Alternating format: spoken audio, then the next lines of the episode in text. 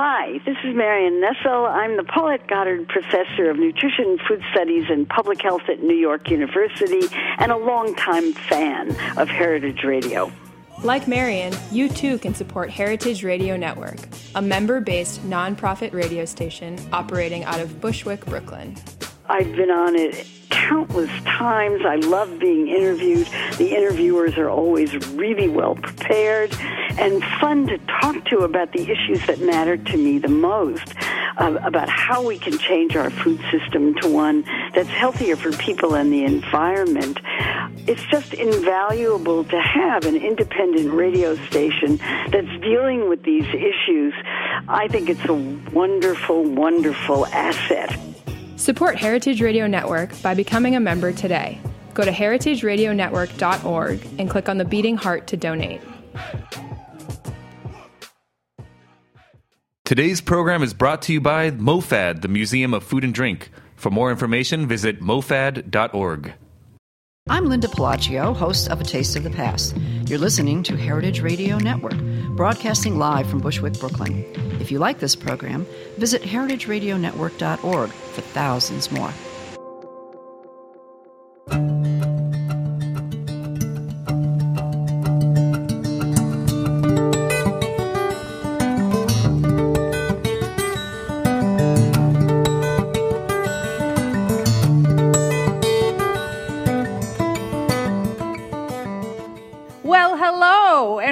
Welcome to Chef Story. And today,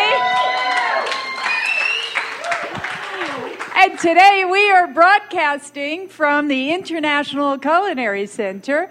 But for the very first time, we are live streaming this. So let's give it to the crowd here and to everyone watching us on live stream. Thank you for joining us today. Thank you. Thank you. Yes, go for it, go for it. All right, are you ready to rumble with Eric Ripert? I can't believe that for the inaugural of doing this live streaming, we were able to get Eric here. Uh, it's an unbelievable um, honor at the school for Eric to be here. Uh, for those three people in the world that don't know who Eric is, um, he is probably one of the most celebrated uh, chefs in the world. Uh, aside from the uh, extraordinary accolades of three star Michelin, uh, number 24 on the 50 greatest restaurants in the world. He's won almost every Beard Award, including the Outstanding Restaurant in the United States. Um, he's written six books, the last one a memoir, which we'll get into. Um, he, but he is one of you know, you, you say about some people they are gentle giants. I think Eric defines gentle giant. You're a giant in our industry, and I want to crack it open and find out how everyone can be as gentle and as uh, beautiful a person as you are. Eric, thank you for coming today. Well, thank you. I'm going to come back again and again. so, um, on the show, uh, first of all, I want to say Vive la France. It's Bastille Day, Yes. and um, it is a great um, honor of mine. There, the French chefs have been so generous to this country. I don't think we would have our Thomas Kellers, you know, and um, other young American chefs, the Jonathan Waxmans, if they didn't go to France. And you guys show us how to how to do it.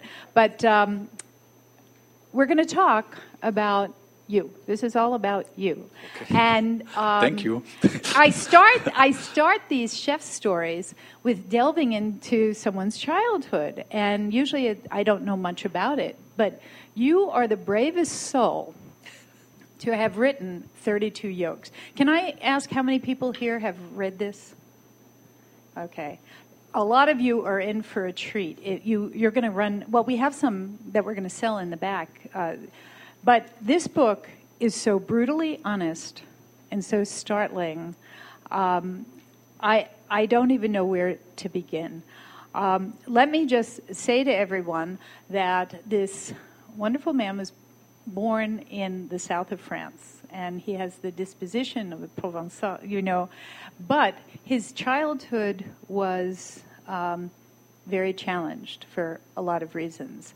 And the, the first thing I want to ask you is what, how could you write the memoir? I mean, it, it was so raw, mm. and it's so surprising to a lot of people. How could you be so honest? Well, I thought when you write a memoir, you're supposed to be honest. I was very naive, I guess. but uh, the truth is that Random House pursued me for two years to write the memoir, and I was not very excited about writing my memoir because I thought I had, I had no story to say. I didn't think I have anything inspirational. But after two years, I finally wrote on a piece of paper um, the chronology of my life as a, as a young child and a teenager and so on. And I realized that actually I have interesting things to say and, and I have um, an inspirational legacy. Um, and, and 32 Yolks is, is exactly what it is. So when you were, you were an only child? Yes. And you were very close to your mother? Very close to my mom. Yeah. And... Uh, Not a mama's boy. Not, oh, no. no, no, you get this in the book. Um, but you were very, very sad and angry from a very early age. Yes. And where, I, where did that come from, do you think?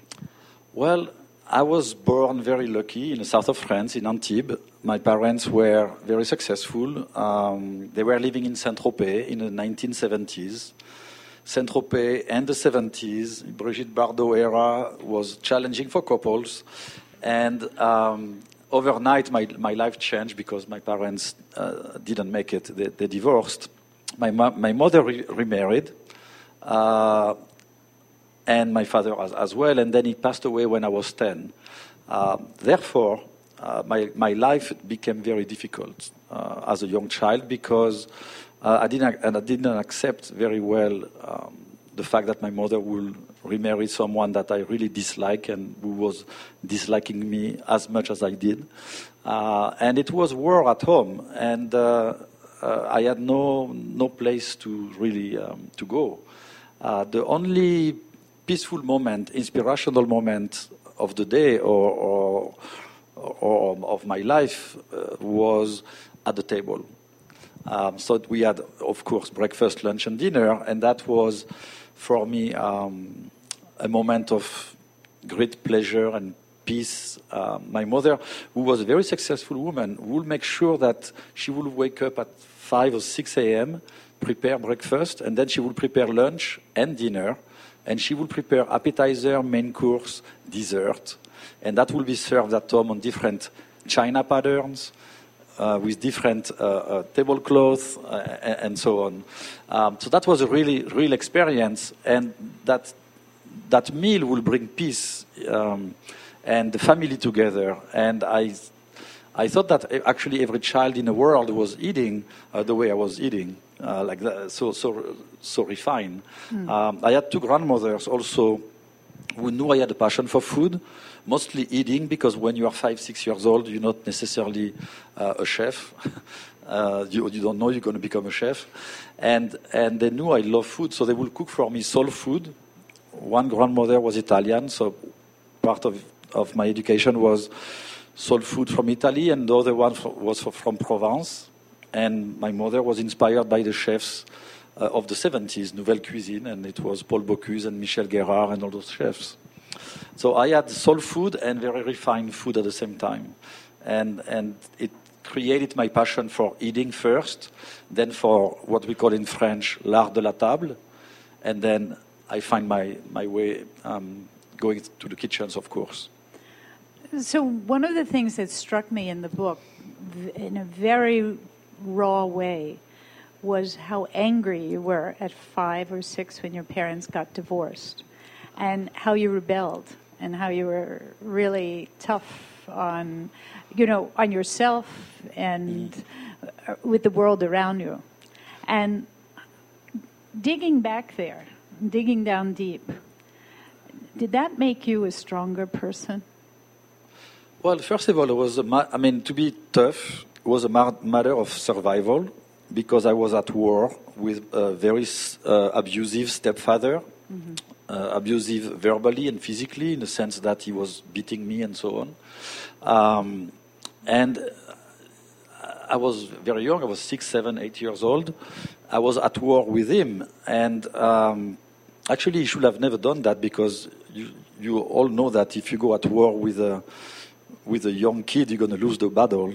And, and, and I, I won, but still, uh, I was very angry, it's true. Very angry, very um, sad at the same time. Mm. Uh, but when, when I started to cook as, as, as a student, finally, suddenly, I started to have passion and I overcame that anger.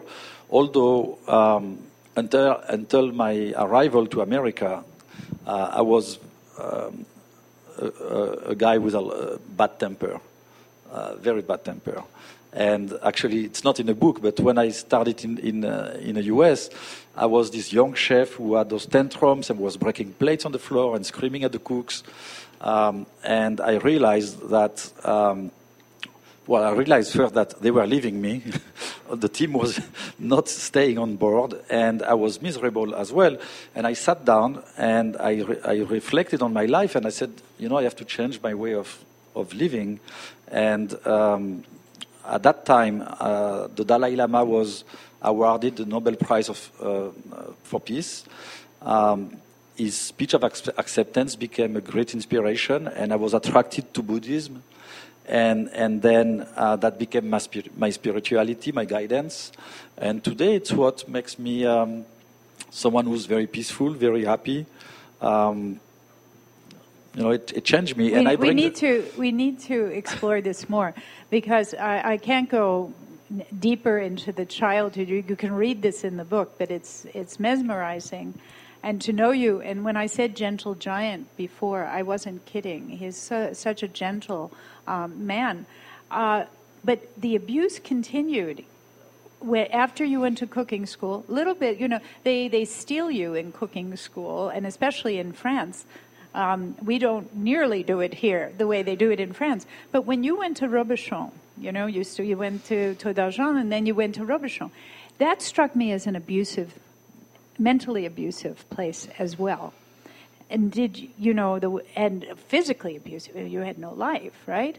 So how how does one stand that? Well, um, explain let, your let, day at Robuchon. And, and well, how it actually, was... I, th- I, think uh, Joël Robuchon was an exception to the rule uh, because a lot of the kitchens in France at that time were very violent uh, in, in, terms of like f- physical abuse again, like being beat up, being screamed at. Um, Joël Robuchon was against violence, and he was not a screamer himself. What was very difficult was the hours that we put into the kitchen.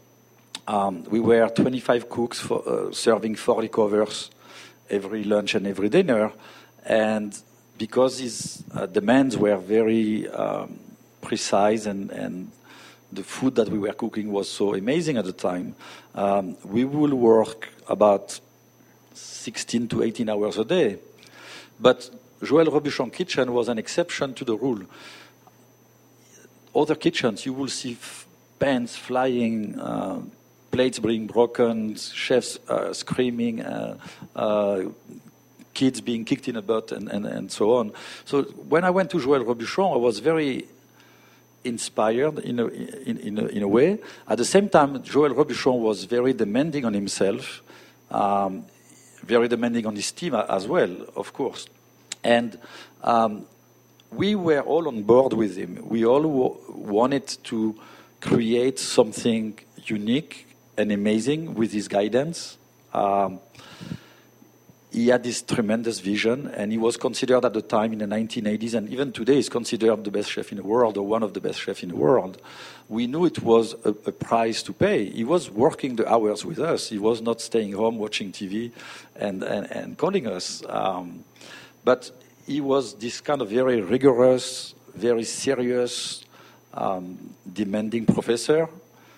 And when he was not satisfied, you will look at his face and you will be terrified. And you wouldn't have to talk. You know that you have those teachers sometimes you just you know like they terrorize the class and they haven't said anything yet. Um, I don't know if you know them. but but Joël Robuchon was like that. When he, when he will get frustrated, he will he will not get the quality that he wants. you could feel the pain in, in him, and it will be contagious. And then he will start to tell, ask you why, why you did that. Why, why did you sabotage the dish with the lobster? Why, you have no respect for the lobster?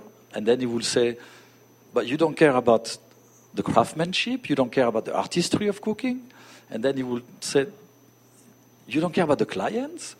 And that will really hurt you because we all care. But that was the way of, of Joël Robuchon um, in terms of, of, of, teaching. And it was, for sure, terrorizing at times because you didn't want to be the one who sabotaged the dish and, and disappointed the master. But again, I, I like to, to make a point here that he was absolutely against violence. And that was a plus. Yes, there's not. I was terrified reading that portion of the, book, and uh, uh, we're going to we're going to take a little break.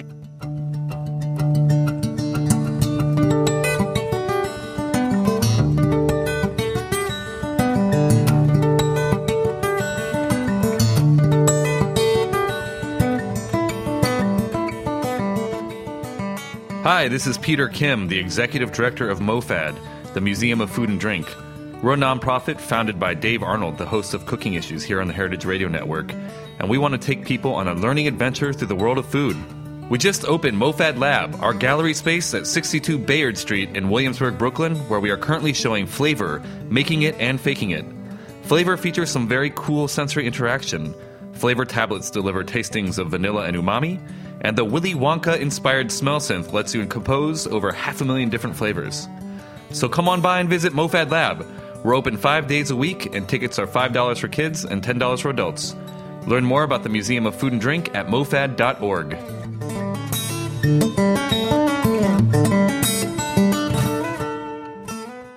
Okay, now we're back. Welcome back.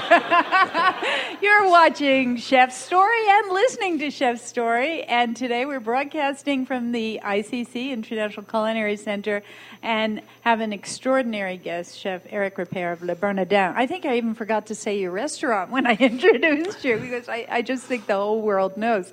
Um, so let me get let me get into this formation of chefs uh, we are a cooking school. And um, it's, it strikes me, you were just saying 18 hours. I, I, just remember you said you get home and you could hardly even sleep because you had to get up to get back there. 18 hours a day, six, six days a week? No, five, five day, days five a week. Days, yes. Um, so that had to put in you a certain level of not only discipline, but steeliness and, and mastery. And is there any place in the world that still does that? And do you think that we are not going to have chefs of your caliber since that's not, you know, if people don't go through that?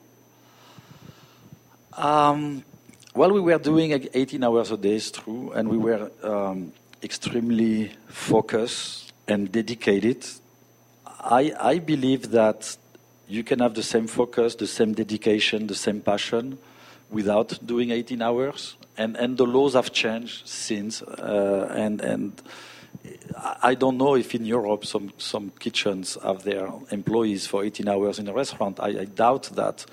Um, at the time, it was common practice. It was not necessarily specific to Joël Robuchon. It was every, in almost every restaurant where you were going very early you were serving lunch. Sometimes you were having a, a, little break to go have an espresso or two, or three or four, and then you will come back wired with the espresso, and and you will go through the night. And by the time you go home after cleaning the kitchen, because at, at that time in, in Europe, um, and I don't know today, but after cooking, you were cleaning the stove and you were cleaning everything and the hood system and everything.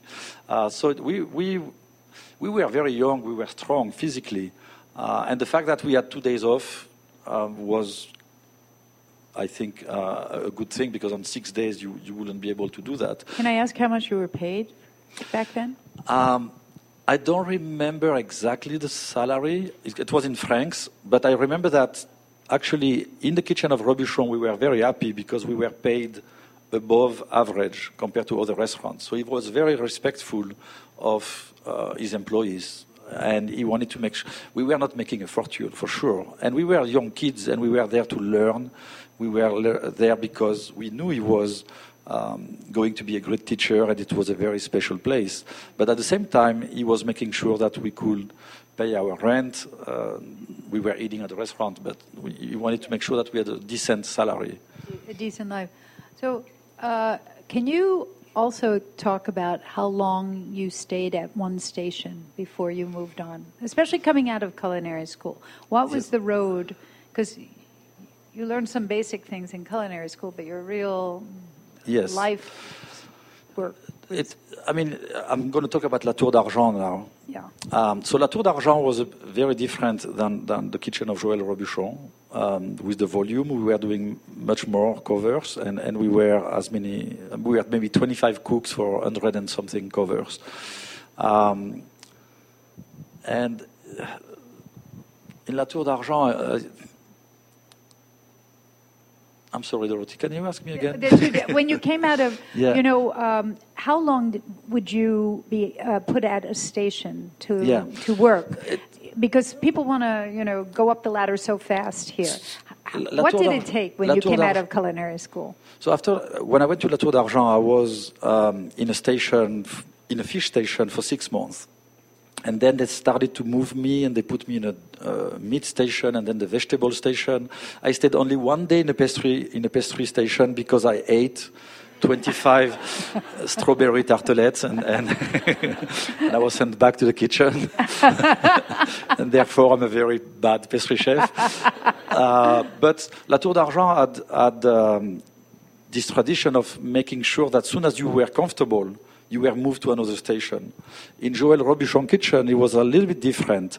He will keep you a very long time because in his mind, um, for you to master the, the station and the sauce and every aspect of the recipes, it was a long process. Uh, therefore, uh, my first stint at Robuchon uh, was one year in a garde-manger. I One year in garde manger. Yes. That's uh, sort of salad prep for people out there that don't know, you know, and, and appetizer. I mean, that's, oh, was that frustrating for you? No, because there was so much to learn. We were changing the menu all the time. He was changing techniques all the time. He was uh, throwing new challenges at us all the time. The seasons were passing by, and actually, it makes sense because if you think about it, uh, you change the menu with the season four times. It's always something new for three months. Then I did my mandatory military duties uh, at the time. Uh, when I came back, I went back to Joël Robuchon, and I stayed in a fish station for two years. Two years. Two years, and then he I asked him to send me somewhere, and he sent me to America. Well, let me go back to two years in garde manger and a year in uh, a year years in in the fish station, two, yeah. two years in the fish station. What is technique? I mean, I and I take this from uh, te- in teaching in a school. Somebody learns how to hold a knife or or do a julienne or something like that, and they think they mastered a technique. What is mastering a technique? Well, it goes in stages, and it's true that knife skills it's a technique, but it's the most basic technique that you will ask a, a cook to master the knives. Um, it's like boiling water. I mean, it's, the, it's um, the ultimate in cooking is when you achieve the level of being the saucier, and in between mastering your knife skills and becoming a saucier, it takes years. Um, years because you learn how to, um, of course, how to cut, how to cook, all the techniques, baking, um, sautéing, poaching, roasting, and, and so on. Um, you learn uh, the meat, you learn the fish, you learn how to cook vegetables, uh, you learn presentations, you learn how to um, finally uh, plate uh, properly and uh, hot food, delicious food on a clean plate in a timely manner. But when you, at, when you arrive at the sauce, that's the, really the, the end of the training before you, you become a sous chef, which is management. Um, the saucier is the most difficult um, thing to learn because uh, flavors, and you all know that, uh, do not exist in terms of they're not tangible. You cannot touch two inches of rosemary flavor. You cannot touch uh, three inches of uh, mint, sage, garlic. It, it doesn't exist. It's all in the mind. It's like it's like music. Um, the saucier has to catch the flavors into a liquid, which can be as thin as water or, or, or rich, I mean, depending what it is. But he has to catch the flavors and he has to uh, make sure that those flavors are going to be stable, vibrant um, during uh, the, the, service, which could be from 12 to 2 or at night uh, during the, the, the, night shift. Uh, that's really, really something difficult because it requires a lot of craftsmanship, but then it requires a certain instinct that you have developed over the years. And um, some people have it, and, and some, some cooks don't, don't, are not really good at it. And it's almost impossible to teach that. It's like, uh, if I can make an analogy here, it's like teaching piano to someone, and someone's going to play piano, and, but he will never be able to maybe compose great music or, or pl- play piano with soul. Um, so the saucier is, is, is the, the crown on the head of the chef or the cook. What is the most technically dif- difficult dish you have ever made? Many.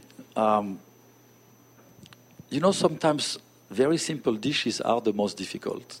You know, let's say you have you have a piece of fluke, you have a lime, you have an onion, a, piece of, a bit of cilantro, and um, you have a knife and a cutting board. Um, you don't have too much room for error, and of course you're going to make a ceviche, but if you're very good, you're going to make a delicious ceviche. If not, you're going to make something that is a piece of fish cut. So explain to me, what is the technique of a ceviche that's so? What's a masterful technique in ceviche? Well, the quality of the ingredient is key. Mm-hmm. So the fish obviously has to be fresh because, as you know, if you start cooking with mediocre ingredients, you can imagine at the end of the process how mediocre your food is going to be. Uh, so something very, very fresh. Um, very good instruments because the cut is very important. Um, I think actually the, the Japanese master the cut uh, and, and can teach the entire planet um, how important the cut is with the knife because depending uh, uh, how dull your knife or how sharp it is um, and the angle of the knife, you will get a different texture from, from the fish.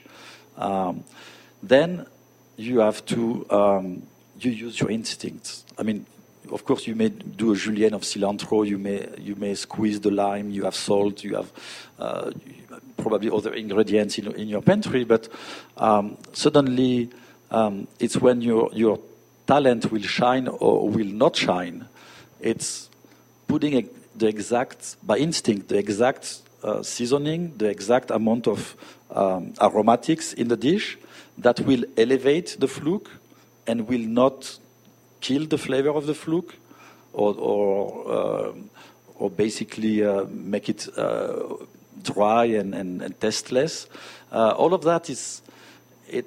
I mean, I think to to achieve that, you, you have to practice for a lot of years, and you have to have this kind of like a gift in you. How long do you think it took you to be ready to be a chef? I'm I'm still progressing every day, but um, I will say until you master the sauce, you're, you're not you, you're not prepared to to become a sous chef, um, and it takes years to master sauce. Uh, you, and, and, even today, I mean, the sauce that I really know and uh, that I have sometimes created challenge me, but I always find a way to, by instinct again, um, to to get what I want. But it takes five, six, seven years then, being a sous chef, I think, is very important. You learn how to um, manage a team. And I cannot say, you're going to be the sous chef, and you guys are going to listen. Because if you don't know what you're saying, if you give the wrong orders, after many mistakes, the team will not follow you. You will get respect only when you have mastered um, everything. And when you give an information or you, you, you ask someone to give you something, you have to be right. The team has a very low tolerance for mistakes. When you have mastered um, being a sous chef, which take a couple of years, three, four, four years.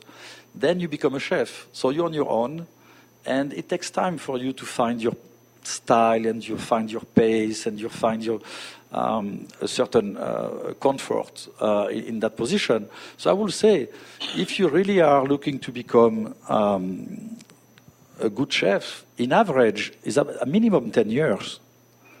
Um, and, and it's still a work in progress. And that's the beauty of it. I mean, you, you'd never done. You never. So you cook what we call haute cuisine you know, and, and uh, Robuchon and the, the great restaurants, the, the three star Michelin restaurants.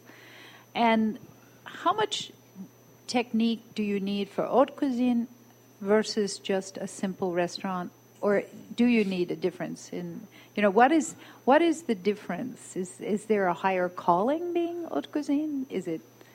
It's a different exercise.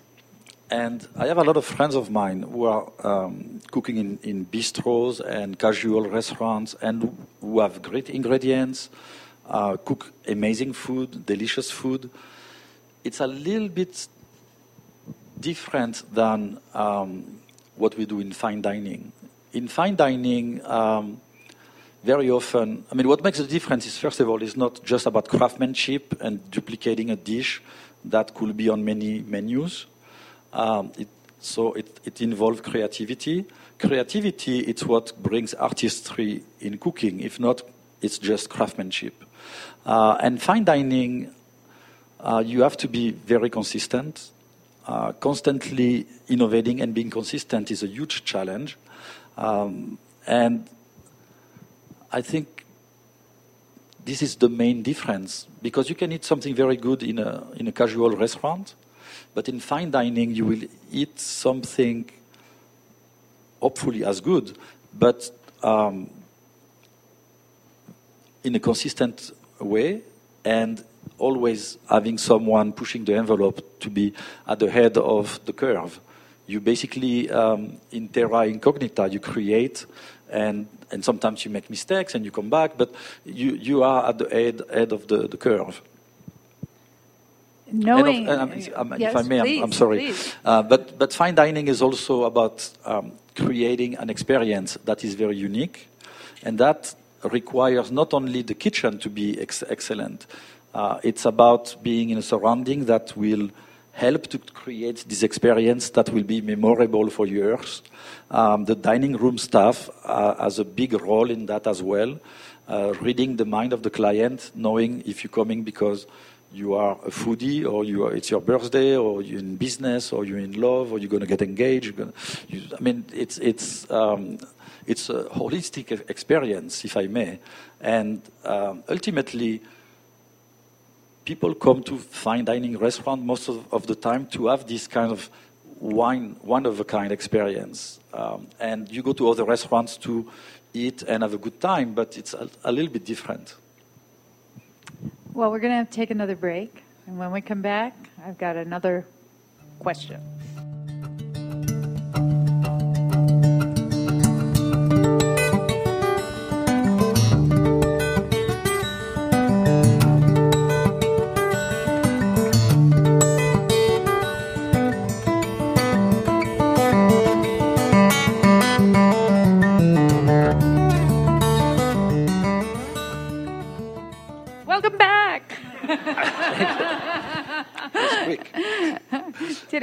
Guest is Eric Ripert of Le Bernardin of five cookbooks. You too can go home and try to make the fluke ceviche.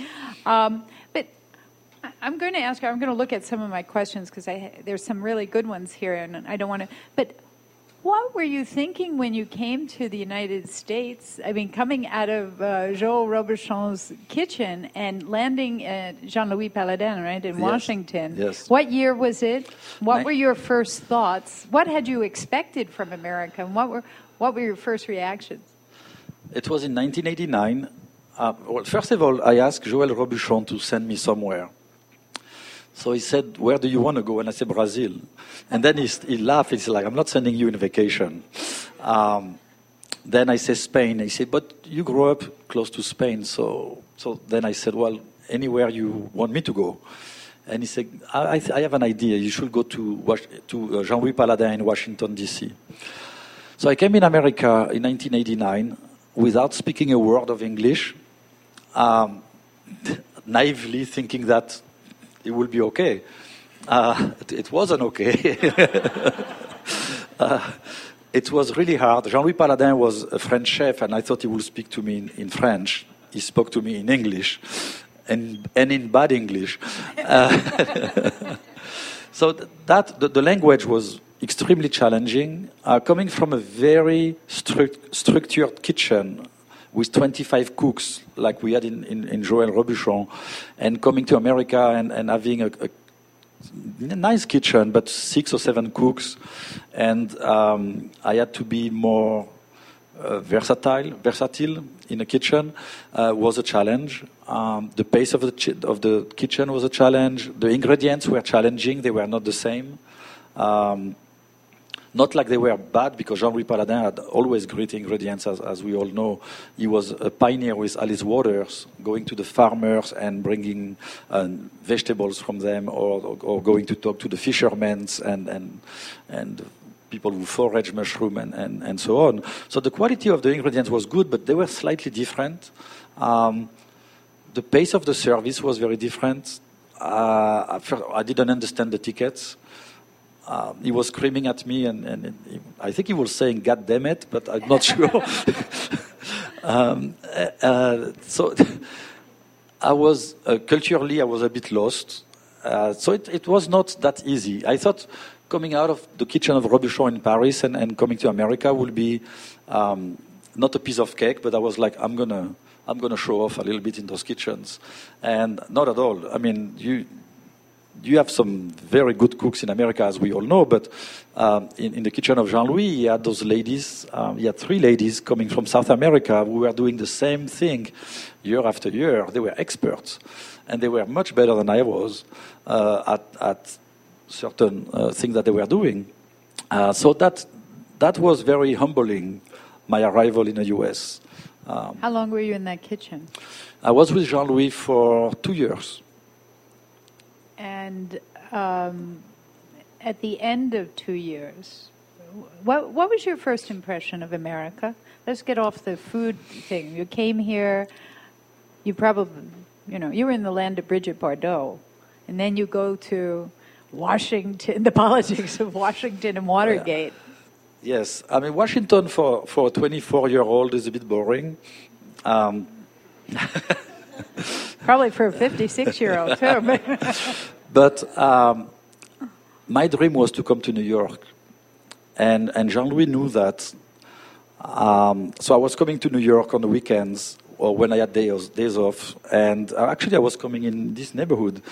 Um, and after two years, my visa had to be renewed and, and something I mean, I don't remember technically what it was, but it was an opportunity for me to, to move on, and Jean Louis helped me.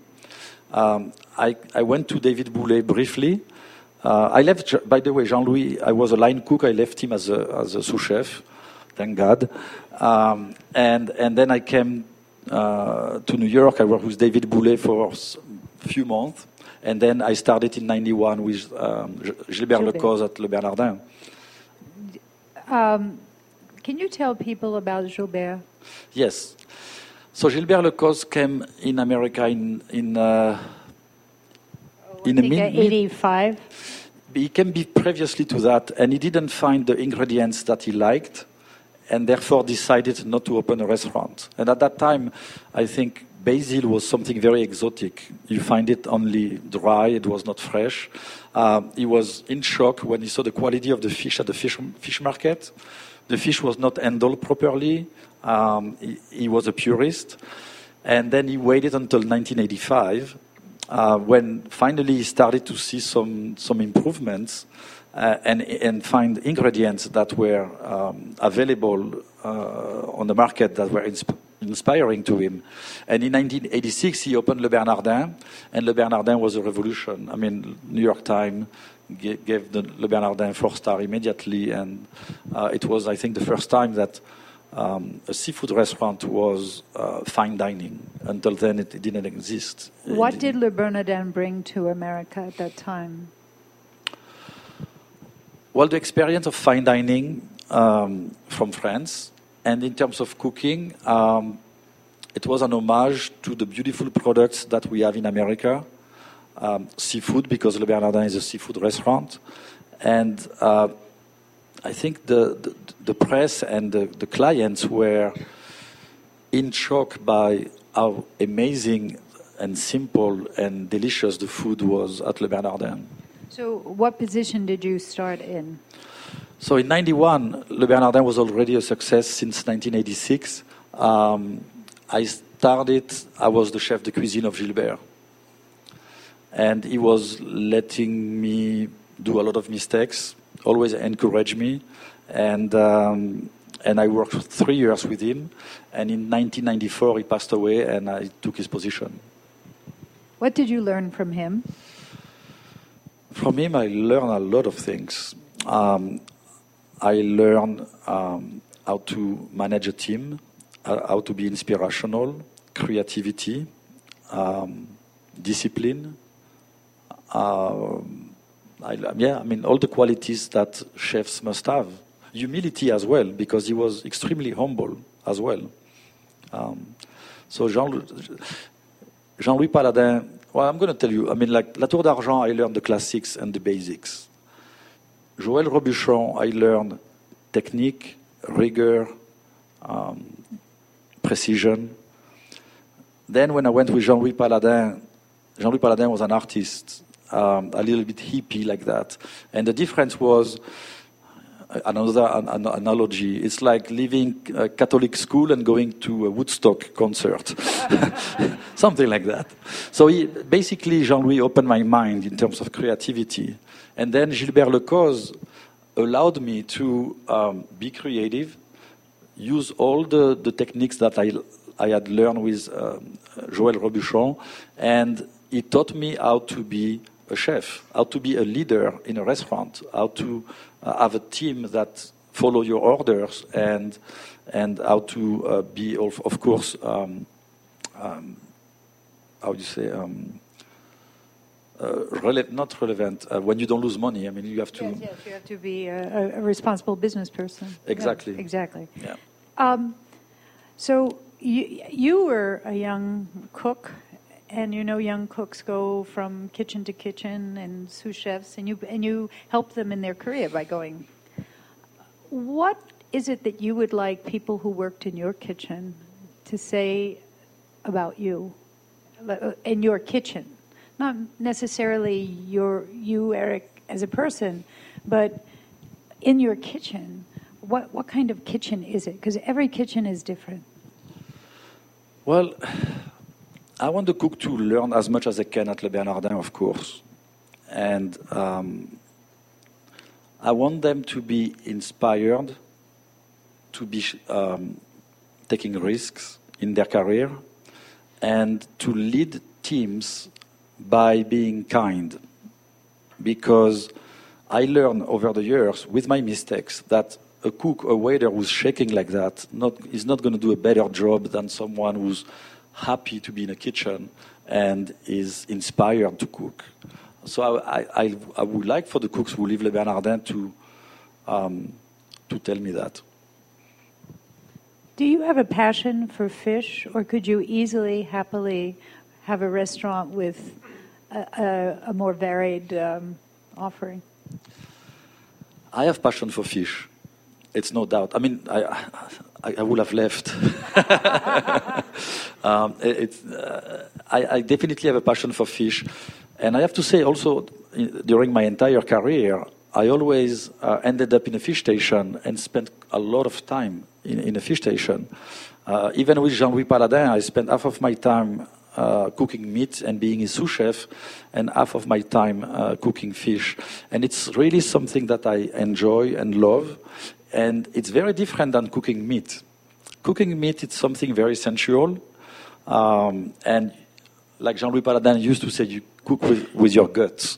Um, and cooking fish, you have to be a technician. You have to be very attentive. If you if you cook a stew and you leave the stew five minutes extra, it's okay. Um, a steak is going to be forgiven. A roasted chicken, if, if, same thing. A piece of fish, if you leave the fish in a pan for 10 seconds extra, the fish is, is ruined sometimes. It, it, will, it will be overcooked, it will be dry, it will be um, uh, tasteless, and so on.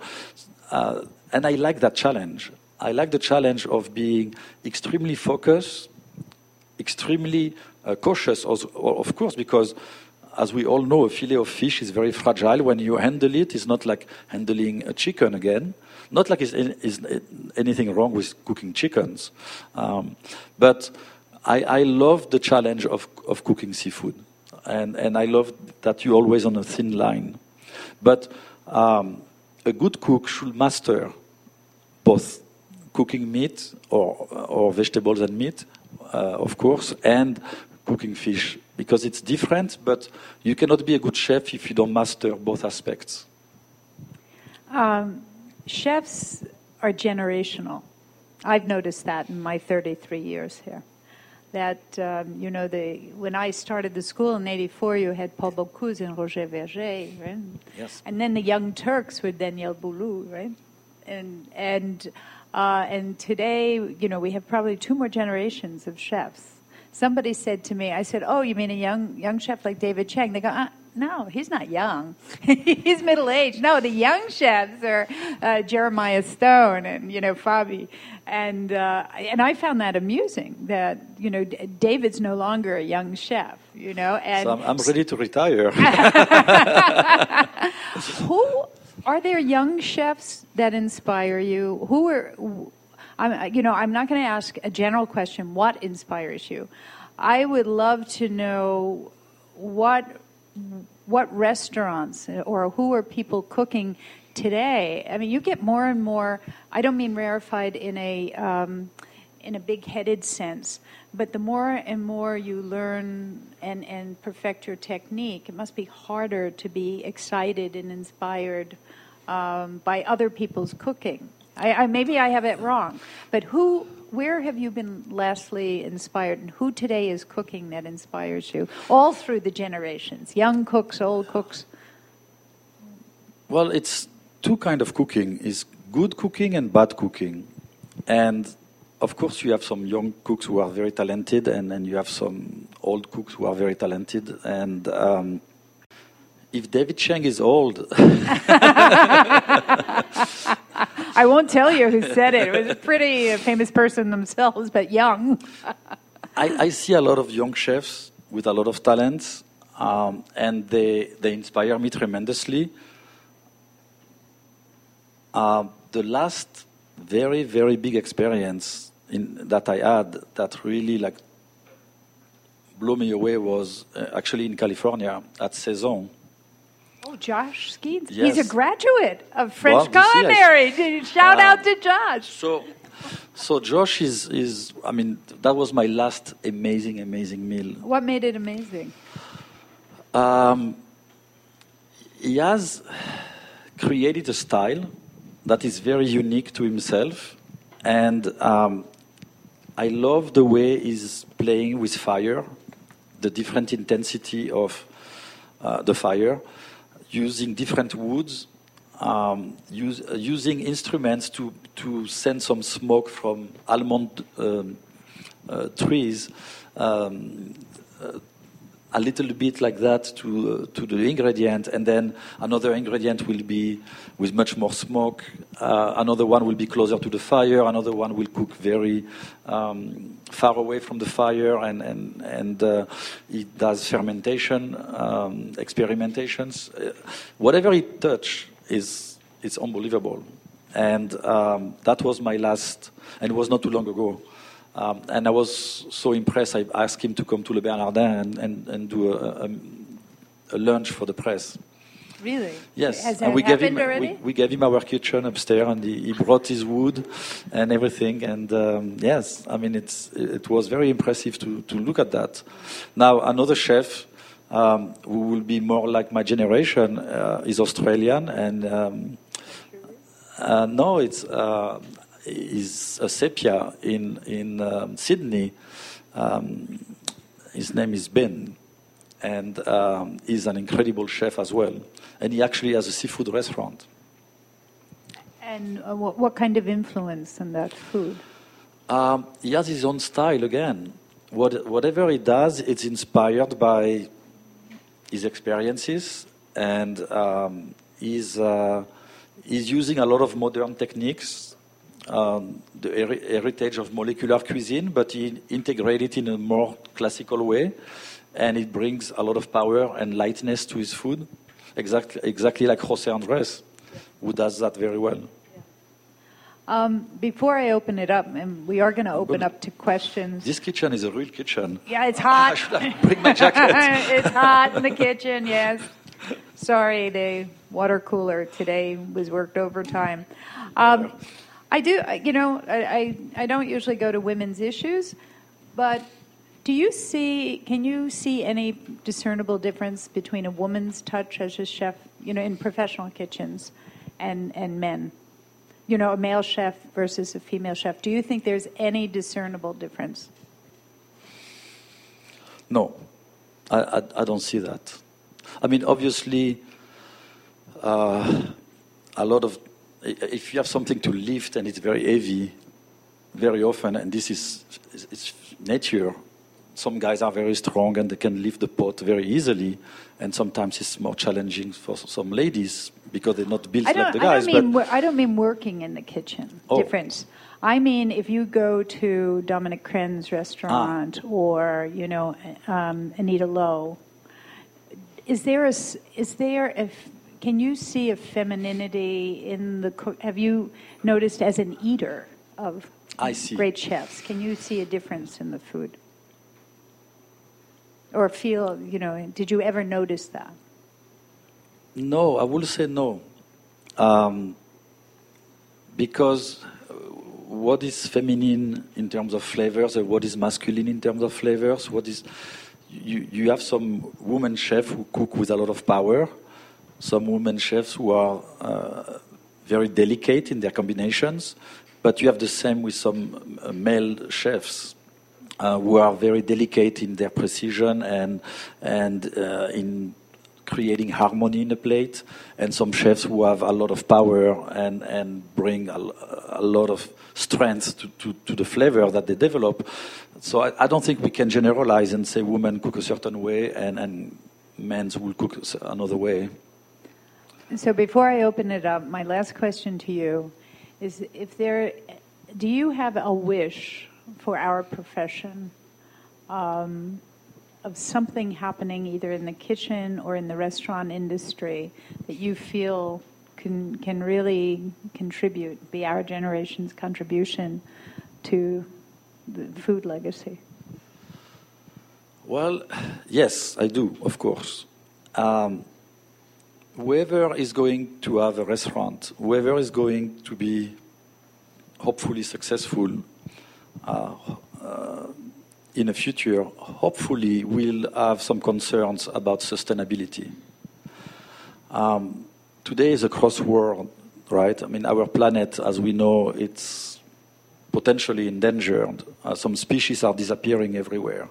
Um, we see a lot of pollution. We see a lot of um, mishandling of pesticides and, and things like that. And I hope that the next generation of chefs and, and whoever is involved with food uh, um, will have a conscience and, and reverse what has been uh, a disaster for the last um, 30, 40 years. Um, Do you think chefs have to be political? I mean, they can't just live in a bubble. It's, it's not about being a chef. It's about being a citizen of this, uh, about being a guest of this planet, and about leaving this planet in a better shape for the next generation, or not leaving it in a, be- in a better shape. Chefs, of course, have a voice today, thanks to the media, thanks to the attention that we're getting, and because we touch so many lives. Therefore, we have a lot of power when we deliver a message. But whoever is involved with food, I hope will, uh, in the future, consider that a, a, a big priority. because it's easy to make a carrot taste good in a sense. I mean, it's not easy, but it is. Um, but if the carrot um, had pesticides and polluted the water and the, the, the, soil, and the carrot was GMO, and it has an impact potentially uh, on, on bugs in the future or on our, health, if the chicken has growing hormones and, and, and antibiotics and um, is GMO as well, and we're caring only about, about those kind of things, well, we going to the abyss. If you like to eat a species of fish that is disappearing and you don't care, well, that species will disappear and then it will be the next and the next and the next. So, therefore, I think it's very, very important today to think about sustainability. Bravo. Okay. We got questions. Okay, we're going to take questions from the audience. Trevor. Uh, Chef, hello. Thank hello. you for coming. Um, so you spoke about sustainability, and uh, you've also spoke about uh, your love of seafood and all of that. And I feel like seafood is a big issue right now for as far as freshness from the ocean and availability and things like that. And farm fresh uh, fish has become a lot more prevalent and is almost most chefs I feel like are leaning towards farm fresh instead of instead of the ocean because there's not as much Maybe you're shaking your head. Um, I'm sorry, I don't uh, finish your question. Okay. Um, so, do you do you feel like we should definitely stick to the ocean still, or do you think that we should try to look for sustainable farming practices to try to rebuild the population in the ocean of certain seafood wildlife? It's two things. Some farms um, are starting to be um, environ- environmental friendly uh, with good practices but so far they are rare. Um, it's a lot of pollution coming from the farms. The quality of the fish is not comparable to wild fish. Uh, in America, the government is very proactive and, and a great inspiration to the world uh, by creating quotas of what you can co- catch, uh, seasons, by respecting some areas, and so on. And um, we're starting to see more and more sustainability, especially um, in this country, and it's an inspiration to the world.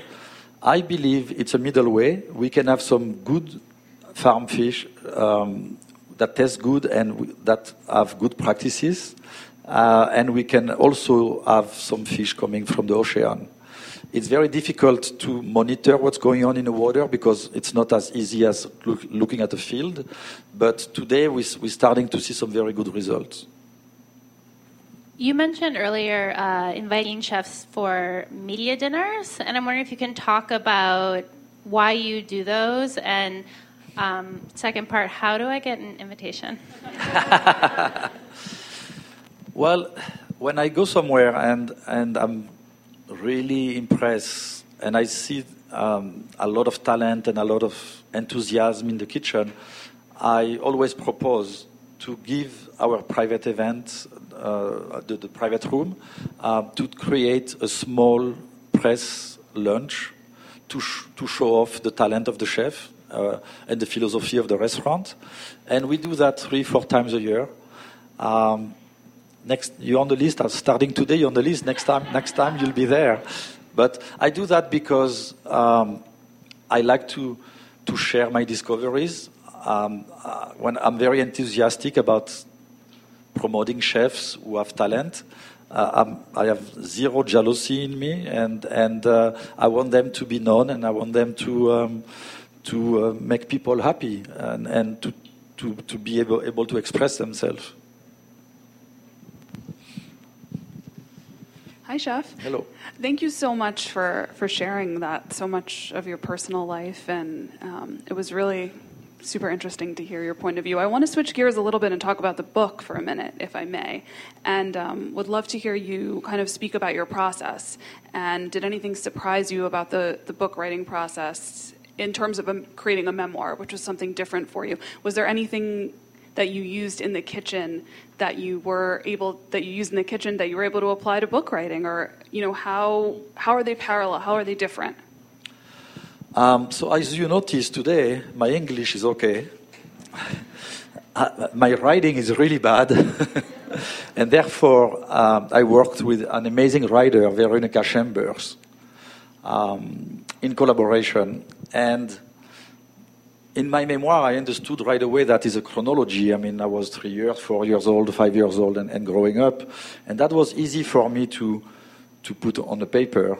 I realized also that I have an amazing long term memory, a very poor short term memory. I don't remember anything. Um, but lo- long term, I'm excellent. And um, I worked with Veronica uh, in, on that memoir by giving her informations about what happened in my life.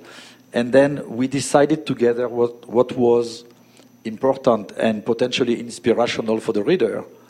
And after that, I was going into the details, um, like tiny, tiny details, like the smell of the basil uh, in the market of uh, Nice.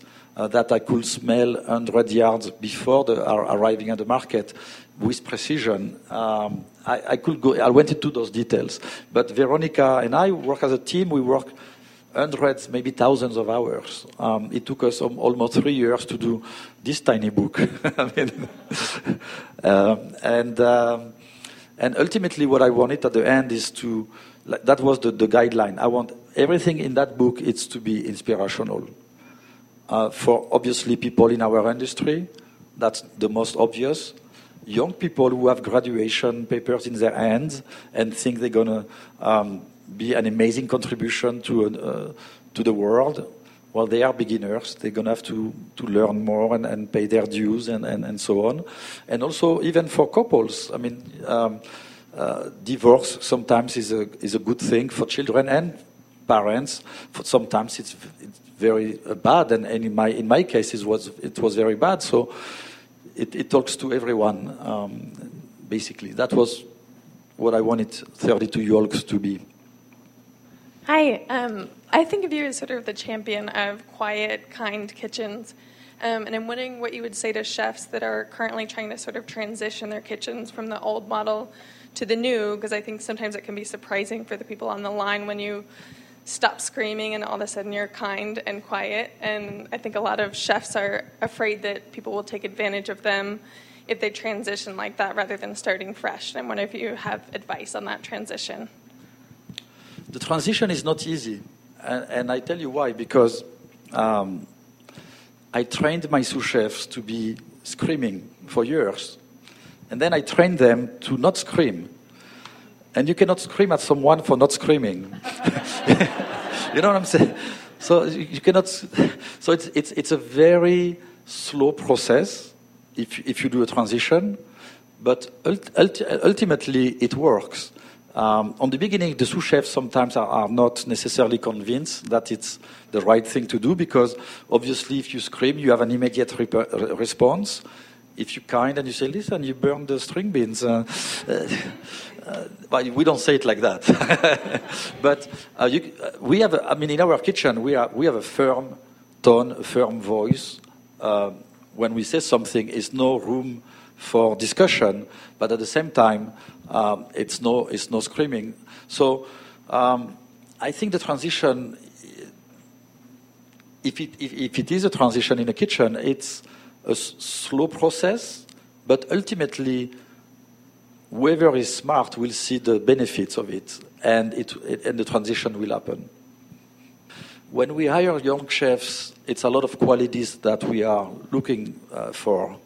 But the main quality that we are looking for is for, I mean, the most obvious are, of course, he has to be passionate, hardworking, clean, um, curious, uh, and, and, many other qualities.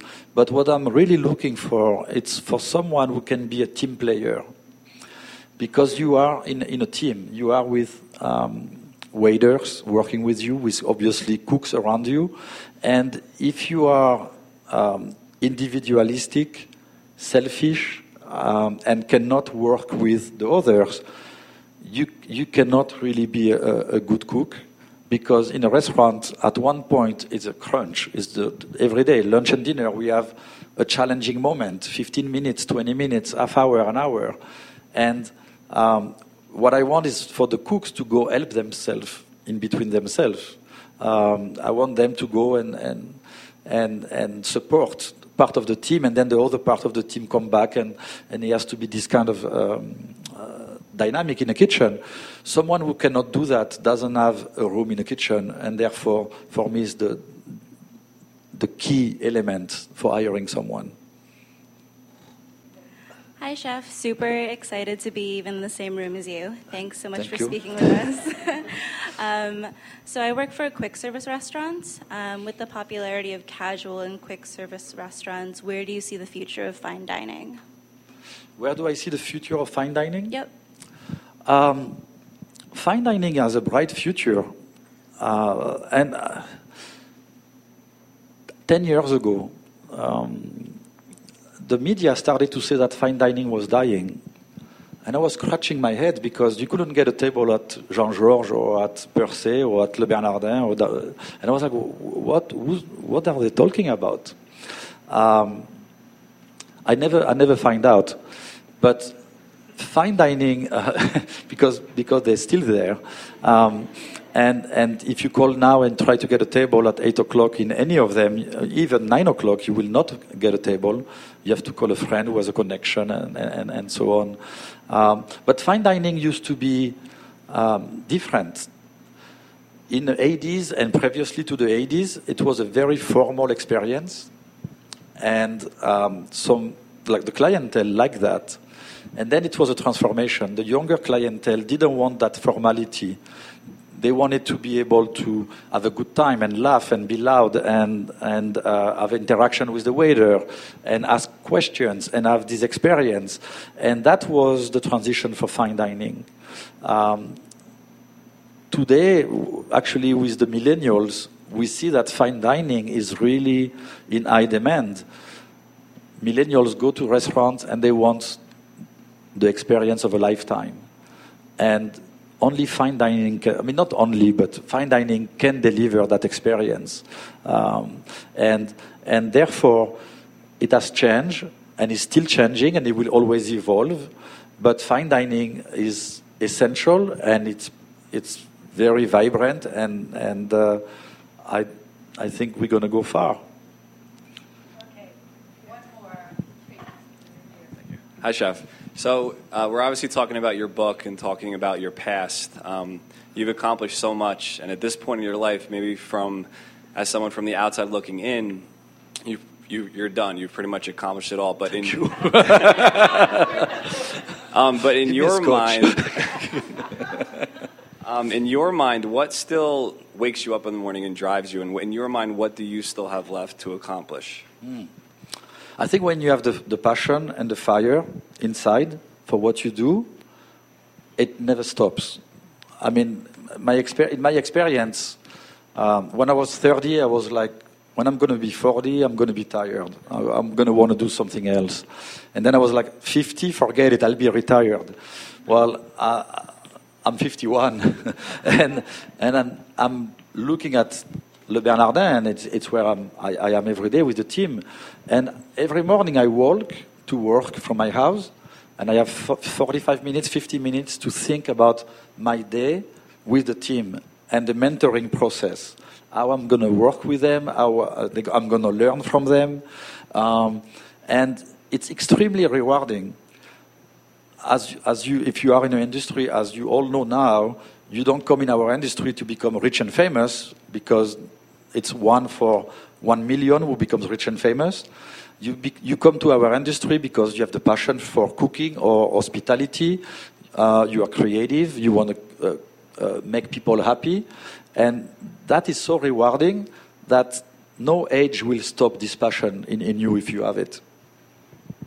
Well, on that note, Eric, it, it's truly been wonderful talking to you. I think that your honesty and your passion is um, it's it's more than inspirational because people people feel feel it. I mean, and you you've whether you know it or not, you have changed this world. Thank you so much for being here today with us. Thank you very much.